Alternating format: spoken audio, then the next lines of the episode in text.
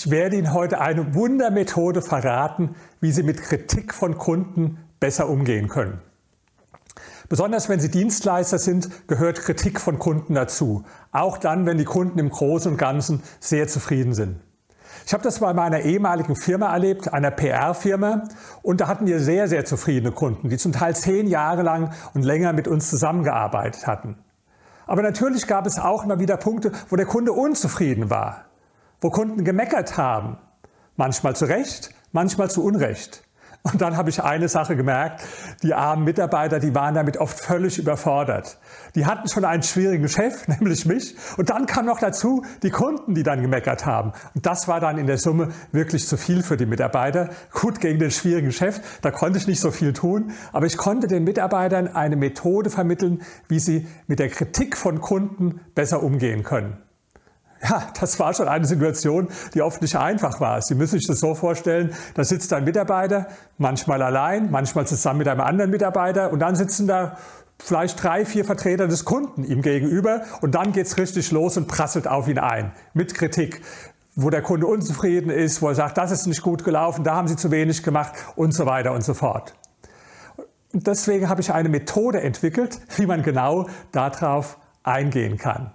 Und zwar der erste Schritt ist, wenn der Kunde anfängt zu kritisieren und seine Kritikpunkte vorbringt, dass Sie sich dann alles aufschreiben dabei. Das ist ganz wichtig. Sie unterbrechen den Kunden nicht, aber Sie sitzen die ganze Zeit dabei und schreiben und schreiben. Warum ist das so wichtig mit dem Aufschreiben? Damit der Kunde sieht, dass Sie die Kritik ernst nehmen, dass Sie es wirklich aufnehmen. Ja, ich habe mal das bei einem Kunden erlebt, der hat mir gesagt, ja, dann hatte ich mit ihrem Mitarbeiter ein Gespräch und da ging es um die Sachen, wo wir unzufrieden waren. Der hat ja nicht mal mitgeschrieben. Ja, der Kunde nimmt, nimmt das positiv auf, wenn Sie mitschreiben und negativ, wenn Sie nicht mitschreiben. So, und dann, wenn der Kunde fertig ist, dann sind Sie dran? Nein, sondern dann müssen Sie nochmal nachfragen. Dann müssen Sie sagen, Vielen Dank, Herr Kunde, für die Kritik. Jetzt habe ich noch eine Frage, wo wir schon mal dabei sind.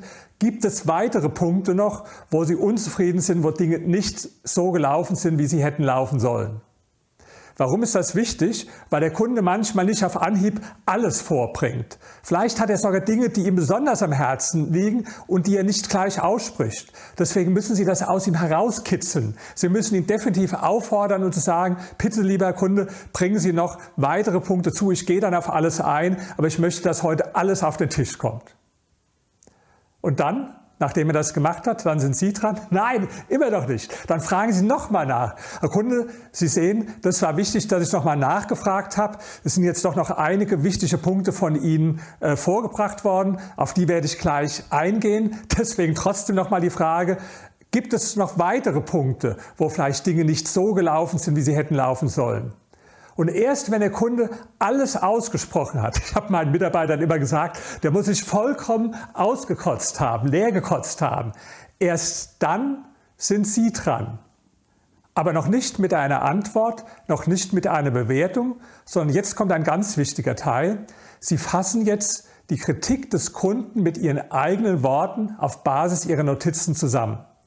Warum ist das so wichtig? Damit der Kunde sich verstanden fühlt. Der Kunde muss sich vor allen Dingen verstanden fühlen. Der muss sehen, aha, das, was ich hier zu kritisieren habe, ist bei meinem Dienstleister angekommen. Und deswegen müssen es zusammenfassen. Und dann gibt es zwei Möglichkeiten. Entweder der Kunde sagt, jawohl, genau das waren die Punkte, die mir überhaupt nicht gefallen haben. Oder er sagt, nee, das stimmt zwar, aber das Wichtigste war ja das. Und dann sehen Sie, dass Sie es vielleicht nicht ganz richtig verstanden haben. So, wenn Sie dann sicher sind, dass Sie alles richtig verstanden haben, ja, dann erst sind Sie dran und dann gehen Sie auf die Kritik ein und zwar zuerst nicht auf die Punkte, wo der Kunde Unrecht gehabt hat, die gibt es auch, sondern auf die Punkte, wo der Kunde Recht gehabt hat.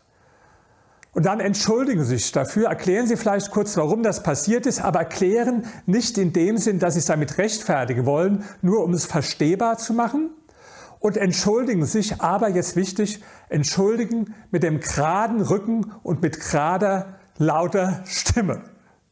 Warum sage ich das? Weil ich hatte mal einen Mitarbeiter, der war so, der hat sich dann entschuldigt, aber so, ja, äh, ich möchte mich in aller Form äh, dafür entschuldigen, das äh, darf nicht wieder passieren. Äh, wissen Sie, so irgendwie so unterwürfig, ja? Das ist schlecht so, nicht unterwürfig. Selbstbewusst und mit geradem Rücken müssen Sie sich entschuldigen und die Kritik des Kunden annehmen.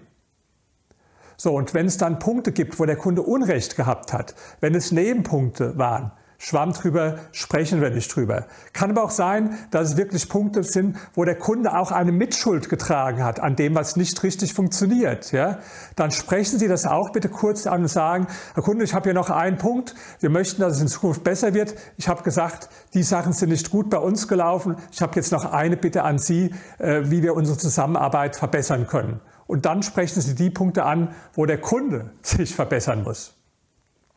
Und wenn Sie das alles gemacht haben, dann erst kommt der allerwichtigste und letzte Punkt. Und das heißt, Sie verlagern die ganze Sache in die Zukunft hinein. Bisher haben Sie ja über Vergangenheit gesprochen. Aber es geht ja um die künftige Zusammenarbeit. Und dann sagen Sie dem Kunden, Lieber Kunde, ich habe hier folgende drei Vorschläge, wie wir unsere Zusammenarbeit verbessern können. Drei Dinge, die ich mir überlegt habe, wie wir genau die Dinge, die jetzt Anlass für berechtigte Kritik waren, in Zukunft vermeiden können. Und dann sprechen Sie über Ihre zukünftigen Ideen und Vorschläge. Am besten haben Sie sich schon vorher was überlegt, vor dem Termin. Vielleicht hatten Sie ja selbst schon das Gefühl, da liegt manches im Argen und da muss ich mir was ausdenken, wie die Sache in äh, Zukunft besser gemacht werden kann.